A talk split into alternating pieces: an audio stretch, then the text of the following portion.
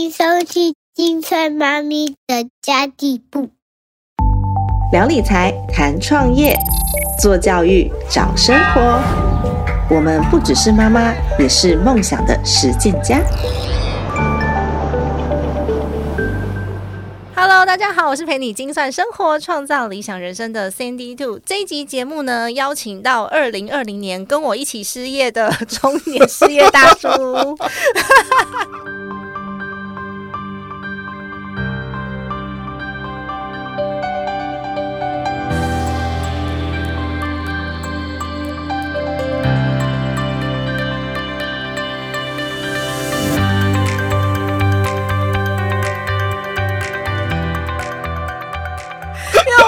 因为 COVID 1 9的关系，所以我离开了上一间公司，然后开始领失业补助。哇，我们是同期的，同期耶同学好。也转型了啦，变成多元的自由业。哎我们有一点像哦，嗯有点像有点像哈、嗯对啊，只是说我是中年大叔，你是青春美少女啊。哦，大叔是四十五岁的时候中年失业，对我是三十六岁的时候中年失业。你看我们差了十年啊，所以对啊面临的挑战跟难关有点嗯不同、太一。样。嗯，我在阅读大叔的时候，我看到一段经历，就你的书里面有一段经历，我觉得很有趣。你不是嗯有写说你自己从职训班的学生变成职训班的老师吗？听说你也是哦，我是从领失业补助的那个角色，然后变成救服部的老师。哦，真是太厉害了，超好所以我要改口了，因为我那时候写那本书的时候，我还在我还在很自以自以为是的说，嗯，我是全世界第一次从职训班的学生变老师，看来不是唯一一个哦，哇塞！呃，我是领完补助之后，过了大概半年的时间，我才有一个机会回去，回去当老师，所以我觉得是上天给我们的祝福跟礼物了啊、嗯，不然我们也没有办法，就是慢慢的一点一点捡回一些自信心，不是对吗？，这真的是累积起来的。对啊，没错，可是我刚刚大叔有讲到，我是三十六岁失业，大叔是四十五岁失业，其实这个挑战不不太一样。因为我都认为我还很年轻，像我现在去录节目的时候，有时候我讲说，哎、我们年轻人的理财方式怎样怎样，然后旁边就有可能有那种场记啊，或是美眉气话，就是说，嗯、老师，请问你的年轻人是几岁？我说我年轻人四十啊，他说，嗯、老师不好意思，我们这边第一个年轻人是二十，那就是代表潜意识，你一直把自己当做年轻人，对，没对错，不对？没错，我也是在过了四十五岁之后啊，哎，我突然间有一种，你知道，就是有那么一点咻一下的，就你好像穿过了某种某种结界那种感觉。。对，然后我突然变成一个所谓的，在这个叫做什么呢？呃，劳工法里面的中高龄就业哎、者。对啊，哎四十五岁就四十五岁，对啊，嗯所以我这一次四十五岁失业之后呢，我第一个觉得最大的不同就是以前啊，其实我不是第一次被非自愿离职了啊、很有经验的非被 是啊那非自愿离职跟大家科普一下哈，非自愿离职的话呢，那每个人都可以也拥有最多六个月六个月的失业补助，嗯。但是当你过了四十五岁之后呢，你得申请延长到九个月，哦，真的、哦，你可以多三个月。哦，嗯，对啊，嗯，原来是这样，嗯。因为我一直都以为只有六个月，原来是四十五岁，四十五岁是怕你比较难找工作的，是啊，因为坦白说，我也是过了四十五岁之后才发现，嗯真的在就业市场上哦，所谓的年龄嗯这件事情，真的是一个进入障碍。嗯，尤其是年纪越大哦，然后公司愿意给你面试的这个机会真的少很多哎、嗯，对啊，那这些坦白说，在年轻的时候，你根本就不会想到这件事，你就只会觉得说，哦，我有很丰富的工作经验啊，我有很多战功啊，嗯我的学历又棒啊，对不对？对啊，然后反正面试我也没在怕的啊。可是后来你发现你没在怕，人家怕你啊。对，真的啊，人家怕你啊，尤其是那个老板啊，或者是那些比你年轻的高阶主管，他会觉得说：“我靠，我来了一个这个好像很战、战绩彪悍的一个很厉害的人。”问题是他们都会说一句话：“啊，我小庙容容不下大对，佛。”即使你愿意屈就都没有办法，是的，嗯。那这点其实对四十五岁那年的我是一个很大的冲击耶。我什么都没有错，我错的就只有我的年纪，纪而已，好难过啊！可是我就长也一副老脸，我没办法，因 为人家说我 三十五岁，年轻人。哇，老师讲我好害怕哦，因为我在两个月我就四十岁了。你四十岁其实还好啦，嗯但是我得说。哎，其实四十岁也是个坎的啦。也是啊我我我现在回想起来哦，以前我在公司，你也知道，当主管的时候都要 interview 新人嘛，对对不对？有时候是自己部门的，我还可以做主；那有时候是其他部门，甚至是帮老板 interview 的。哎，我告诉你，那里面很就很多潜规则出来了。通常我们在 interview 的时候，就会先打问一下嘛，就是问一下主事者，就是呃最终决策的人说，这个职缺你有什么条件？对，那那那那当然，除了这个叫做学历呀、经历呀，对不对？嗯，这些就是台面上的，但是有不会摆在台面上的那个才是重点。对，那就一些台面下的、啊，比如说我就遇过一些很夸张的，比如说他不要他不要妈妈，嗯，我知道，还有那个生育年龄的不对要，就是就是有很多你想都想象不到的。那有的有会直接说三十五岁以上的履历你不要看嗯，之类的啦。那你你你整个经历过之后，你就会发现，在就业市场上啊，真的是蛮不公平的、嗯，对啊，哇，听起来好像蛮危机的，因为我们都是四十几岁，我先生也四十三岁，啊，真的哦。对，所以啊，四十二、四十三，这几年就有一个议题特别的流行啊，叫做呃叫做每个人都应该提早的发展自己的第二人生曲线。对。最近好流行第二人生曲线，但我觉得我的曲线好像很多个。你已经走到第三、第四人生了，我觉得我的生活是很有趣、很好玩。这是一件好事。嗯我都鼓励现在的年轻朋友，尤其是正在收听这集的你哦，不管你今年是二十岁、三十岁、四十岁，甚至已经到五十岁了，我告诉你，永远不嫌对晚。啊，每个人都应该要积极的培养，并且发展自己的第二、嗯第三，甚至第四专长哦。嗯，这种东西越早培养越好，因为你永远不知道自己会在什么时候用到用到，而且会嗯面临一个新的挑战。你也知道，这几年哈、这个世界变化好快，有没有？以前小时候我们学会的那些东西，很快就被淘汰掉。了。你不要说什么啦，去年开始才流行那个叫什么 AI 嘛，Chat GTP，对对对，哎，才一年的时间，你看它已经出到第几版了？嗯，有没有？然后一开始好像还很难用，有没有？现在现在就很好用。我告诉你，连我儿子那天回来，他跟我说：“爸爸，老师叫我写一篇作文啊，嗯然后我用 Chat GPT 帮我写完。”我靠！我就说你从哪学的？这样，我不干你，我从来没教过他怎么用太 Chat GPT，你知道吗？他竟然就这样学会了。嗯，啊，我当然很担心啊，我就说弟弟，这个作文还是要自己写。他说没有啊，我就只是看一看嘛，示范呐、嗯他讲的这个是是是，好这个像很理所当然，那是他们世界的的工具、是工作啊方。式。那你要想啊，你的小朋友都已经会用 Chat GPT 了，嗯如果你今天还不懂得，你还你你还从来没用过，你是不是拉差啦？对啊，对不对？所以我说跟上跟上，跟上跟上跟上，对。真的。哎，那大叔，你那时候失业的时候，你有没有其他的收入来源？有啊，失业的时候，第一个嘛，当然那时候呃，在领那个失业救助补助的时候，其实是有一些限制的，比如说你不可以有兼差的收入，没错，一块钱都不能有，一块钱都不想，嗯对不对？不然他就会是认定你好像诈欺一样嘛，对不对？嗯，那也因为这样子啊，所以我们在那段时间，我真的就是做好了一件事，就是好好休息啦。嗯，这也是我常常跟大家分享，就是啊，你没日没夜的拼了那么多年哦，有时候碰到这种事情，你就转个念吧，当做是老天给你的礼物吧。嗯 OK，可是那你也要有一些财务准备，你才能好好休息啊。其实我还好哎、我我一直是个简单的人呐、嗯那失业补助的话，它是核定可以领你投保薪资的六成薪嘛。那对于那时候我们我的我们来说，嗯我们基本上都已经，因为你知道，劳保投保薪资最高也不过就是好像一个月四万多块而已啊，嗯对不对？四万五千八，，对啊，那我们早就已经领到超过了超，过了，所以那真的是很少。对啊，那加上你留领到六成薪，那还有一点就是我有两个小朋友，对，一个小朋友可以多领十趴啊，对所以我是可以领到八八成薪的。嗯那算下来是好像是三万六还是三万七吧？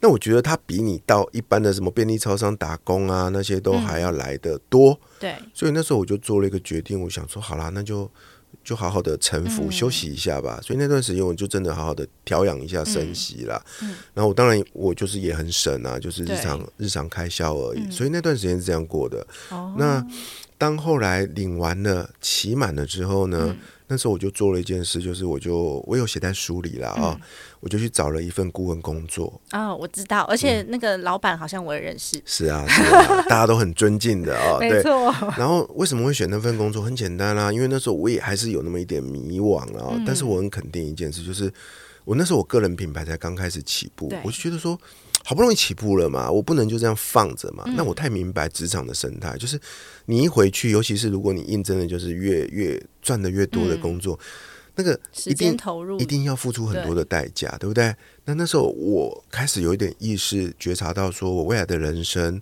我想要多做一些我想做的事情。嗯所以那时候呢，我就选择了用顾问的工作。简单说，我没有投入那么多时间，那当然我赚的也没那么多，可是我可以留下相对的时间去继续发展我的个人品牌，嗯，有点像斜杠啊。我完全明白大叔的选择，因为我那时候结束了以后，我也是去接了顾问工作。啊。我那时候是接旅馆业的，然后因为 COVID 的关系，他们要转型，要做那个，嗯、那时候在做防疫餐，嗯。嗯，然后我就接了那个工作，然后另外还有一个新创公司的顾问，我接两个顾问，是啊，你看，嗯，所以我们的这个工作观哈，从那个时间点就开始产生一些改变了，对不对？嗯以前就觉得说，尤其是我们父母那一代嘛，都会叮咛我们说。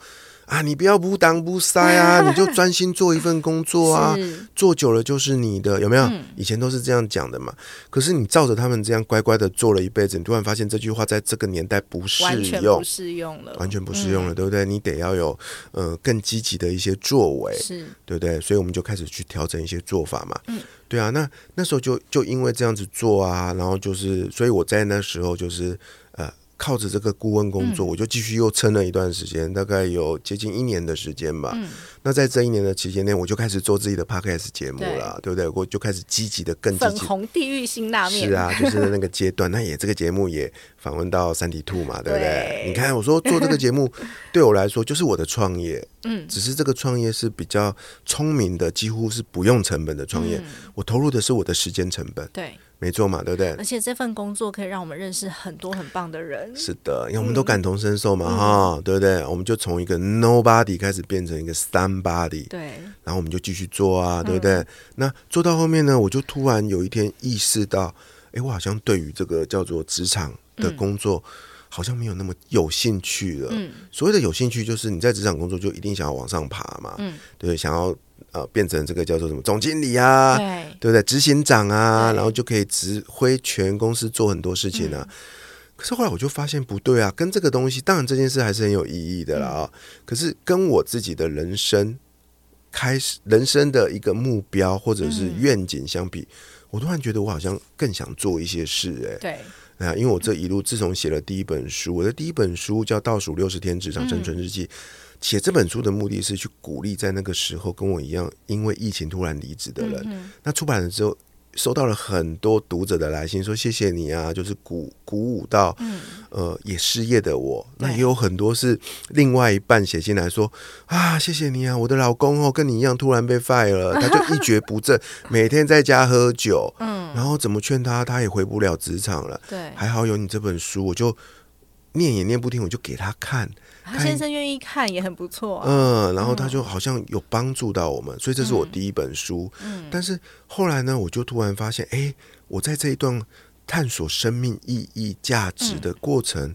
好像还可以帮助到更多的人哦，而这些人不再只是局限在失业这件事情，对，而且年龄层更广了。因为我发现嗯二十岁、三十岁、四十岁、五十岁，在不同的年龄层都会有不同的生命课题，没错，对不对？嗯然后好死不死，我在这一段探索的过程中，我又接触到这个叫做来自 Stanford 大学的设计你的人生这一堂课程。嗯那我自己亲身实验之后，我发现哇，这方法论真是，太棒了。，真的，对，所以我就决定把它写成我的第二本书，来帮助更多跟我一样，就是走到人生一半，突然对于未来产生迷惘的这群人。对，嗯，这这就是，所以因为这件事情，我才做了一个决定，就是好，我决定要给自己一年的时间，我要把工作停掉，我要专心的投入这件事情。嗯，所以我难怪大叔最近开超多课的，因为我要活下去啊，原来是为了活下去。是啊，那这个工作 loading 也太大了吧？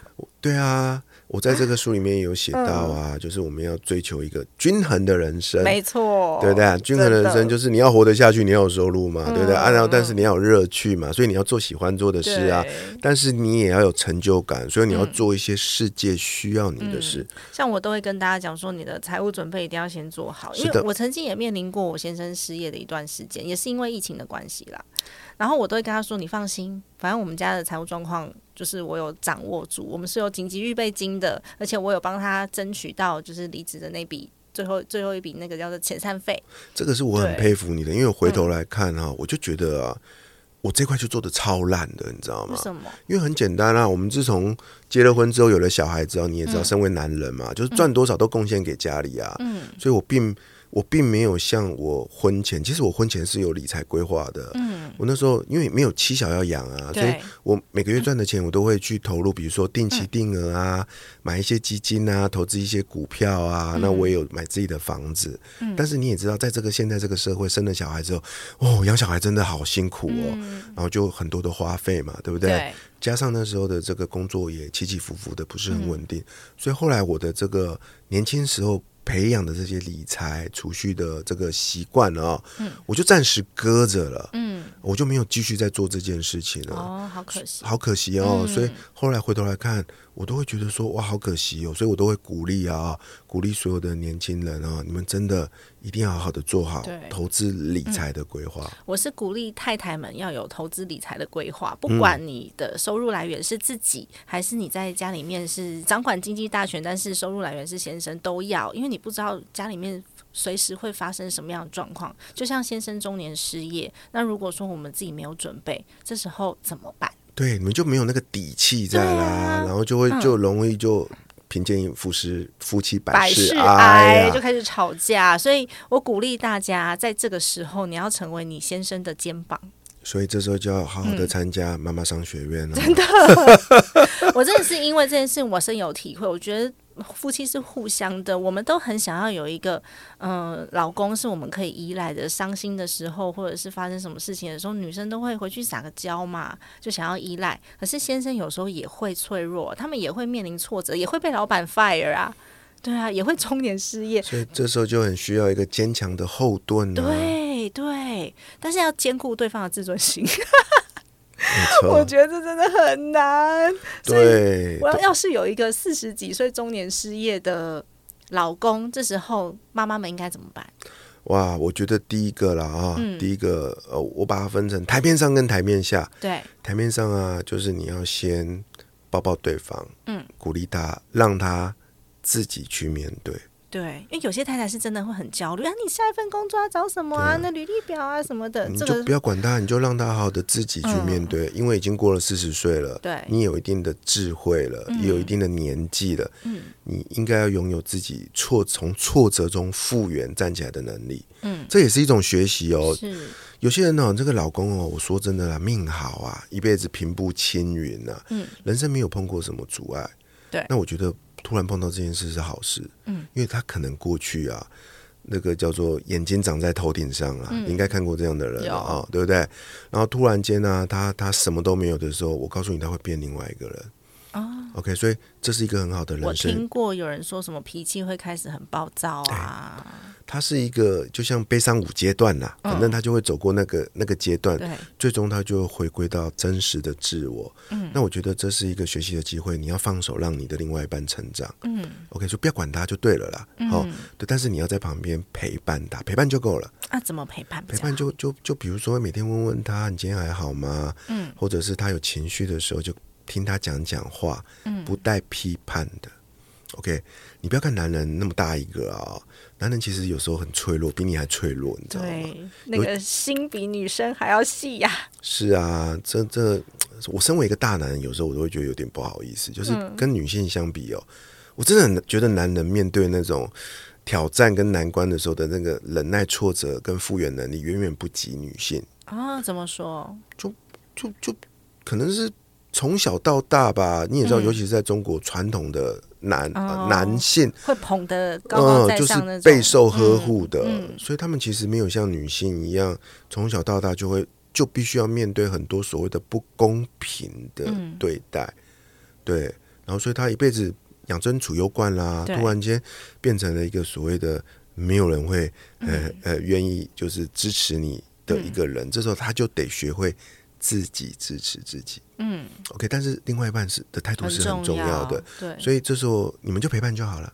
哦，让他觉得说我在你旁边，这样就够了。嗯对，千万不要那个叫做什么啊，就是就是还帮他做计划啊 什么的。不要不要不要，千万不要这样做。男人会嗯觉，男人最讨厌被下指导期了。嗯你可以下，但是你得聪明的去下，用鼓励他的方法。嗯哎、你走这一步，你看觉得怎么样啊？他不要，那你就你就闭嘴，因为他没有做好准备。嗯。如果他真的打从心里做好准备，不管你跟他说什么，他都会很谢谢你，因为你提出了一个他没有想过的嗯方法。嗯。OK，所以第一个就是陪伴，那第二个就是在台面下，你你得做好一件事，因为通常还陷在情绪里的男人呢，啊，很很难会顾全大局，把这件事做好的。啊。这时候你就安排好你们家的财务规划，嗯，你得算清楚，说，嗯，呃，我可以容忍你多久的时间，你懂我的意思啊？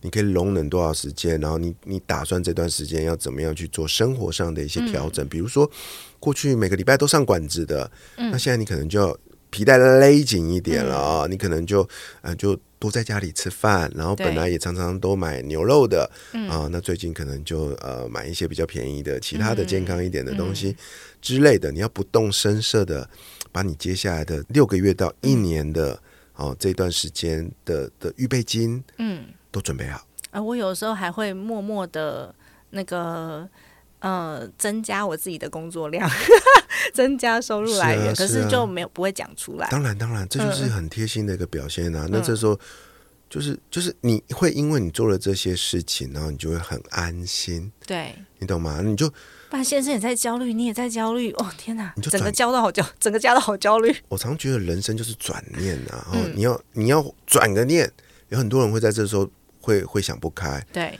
那我的方法，大家做个参考了，可能不是那么好了，但我是真的这样想的。嗯，你就把它当做是哈，另外一半突然出了一场车祸啦，对，然后你要往好处想，出车祸呢，整个人都不会动呢，然后身体会留下永久的伤害了。嗯那你就想说，这一次啊，就他突然生了一场病，嗯，就像 COVID 1 9一样，然后被关在家里很严重，什么事都地方都不能去，所以会被迫中断那个收入一段时间。但是他会好的，他会好的，他会好的，嗯，你就这样想就好了。啊，对，真的他会好的啊，嗯只要你相信他，就真的会好的啊。嗯，他不是真的出了一场车祸。当你这样想的时候，你就会很感恩，你就会发现你真的会很感恩，你就会发现啊，没事啦，就只是、嗯就只是突然间就是就是出了个意外而已。对，但是这个意外，你相信我，日后回头看，嗯它会是一份祝福。你回头看我们两个就知道啊。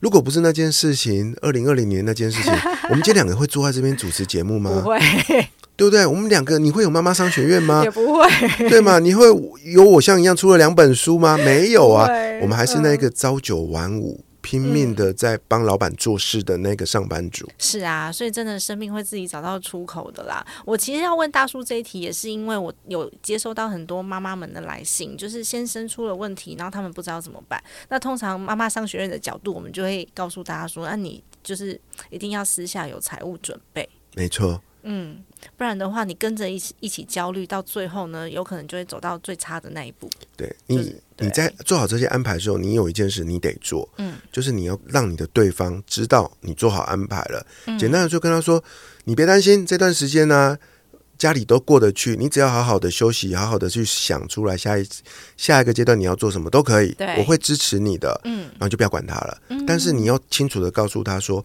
可以到比如说六个月的时间到什么时候？因为身为男人，他要有责任感，他就会自己给自己一个 d a y l i g h t 啊，在那个 d a y l i g h t 之前呢，我管你要干什么，你要堕落你就去堕落。我告诉你，那些堕落的事很无聊的。我举个例子好不好？大家都常说啊，有一天呢、就是你也知道，上班族每天都睡不饱嘛，就会说我哪天离职我就要好好睡。我告诉你，睡一个礼拜你就再也不想睡了。我觉得我没办法，我两天就没办法。对不对？你会觉得你就已经睡到这个整个人就是都软烂了，会觉得睡觉好辛苦哦，啊我宁可要爬起来，有没有？对，对啊，一个礼拜你就腻了啊，一样。嗯有的人会说啊，我要去旅行，我要好好的去玩。我告诉你，你了不起玩一个月，嗯，你就你就会突然觉得家里是最好玩的地方，嗯你就不想再出门了。那再举个例子，有的人爱喝酒，嗯，对不对？你就是喝个烂醉，一样，你喝一个礼拜，你连续醉一个礼拜，你就想要戒酒了。嗯，所以说这些堕落的事，你就尽量去发泄吧。对啊，他一下就没有了，你就觉得那好无聊，我还是回到我的生活，这最实在。嗯，所以你千万不要去阻挡你的另外一半去做这些发泄的事情，让他去，只要是安全的就可以。就可以让他去做，没错。哎，这让我想到那个蒙格爷爷，哎，就是查理蒙格，他有他有一个逆思考的方式，就是嗯，你去想想看，怎么样会让你的人生过得很惨，对，然后你去避免这些事情。刚刚大叔讲的那几条，就是喝酒啊、打电动啊、睡觉啊，就是会让你人生过得很惨的这些事情，我们去趋吉避凶，我觉得这也是蛮有趣的你，就去做做看啊，做了你就会发现那一点都不好玩啊一。点都不好玩。是啊，对不对？所以你根本就是你，与其这也是跟教育孩子有点关啊。我们都从小到大说你不能去做这件事哦，啊，那个很危险哦。试试，你越讲他越爱干去干，你知道吗？对对，然后直到去干了之后才发现，哦，看真的很危险的。可是嗯可能那伤害就造成了。嗯。所以与与其如此啦，不如我们用另外一种安全的方式让他试试看。嗯我现在就是带着我的儿子啊，他要打电动，好，妈妈看你要哪一个电动，我帮你下载，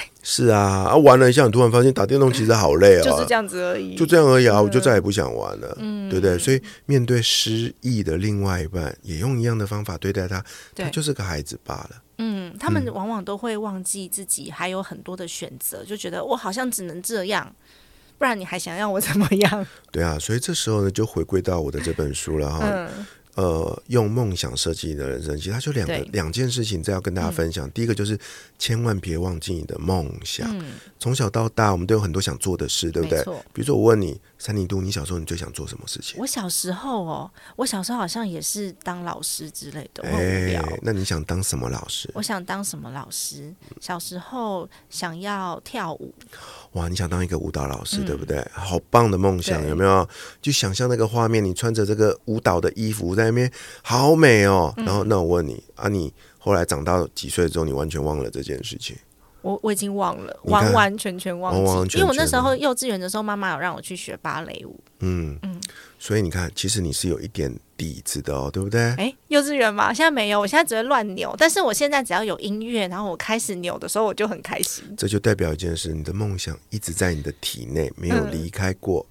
OK，它会带给你快乐。嗯，梦想其实并不是说你非得要做到什么成就你才会怎么样，没没有的，嗯它就是一个生命的一个元素。嗯，OK，所以当你重新拥抱你这个跳舞。成为老师的梦想，你只要有一段音乐，你的身体扭动，你对会觉得活得好开心哦。嗯，这就是梦想的力量虽然。我现在在上那个理财课程，可是我曾经有在上课的时候，就晚上七八点的那个教的是上班族的族群。然后他们下班，通常都会有那种很舒服的钢琴，然后让你静下心来准备上课。没有，我那天放 Lady Gaga，我说：“哎、大家上班很辛苦，对不对？等下上理财有点烧脑，我们先跳舞。你看看哦，你是不是不自觉的，你的潜意识让你在这一堂理财课程里面成为了一个舞蹈老师？”对啊，而且大家都上传我跳舞的，没有在上传我的内容。你看看，对不对？这就是梦想神奇的力量。嗯，但是你得做一件事，你要臣服，你要相信我的这个梦想，对，你不可以忘掉它，嗯。不然你会很压抑，你会不快乐，嗯，你知道吗？对啊，所以我说，人生要快乐的秘诀很简单，绝对不是你想象的什么要赚很多钱啊，对要要成为什么了不起的人物啊。对，其实没有的，你只要去多做一些你从小到大就想要做的事，喜欢的事情，即便那件事情最终的结果就是不是不能直接帮你嗯创造你想要的那些金钱财富，但是它可以间接的帮你带来很多成就感跟快乐。那就是心灵丰盛了。没错，嗯那就是显化。真的，所以其实低潮往往都可以帮助我们找到人生的答案。现在大叔自己有两个 podcast 频道，嗯，然后又有课程，又有工作坊，嗯带领大家从零开始逐梦。最近出的这本书叫做《用梦想设计你的人生：六百天生命蜕变的奇迹》，大家可以找来看看。然后我下一集节目呢，要邀请大叔来好好讲一下你的六百天到底是怎么过，怎么样来蜕变的。超重要的，哦我们再来聊聊这本新书吧。哦那么这期节目就先到这边结束家庭理财就是为了让生活无虞，分享这期节目，让更多的朋友透过空中打造属于自己幸福的家。我们下一集再见，拜拜拜拜。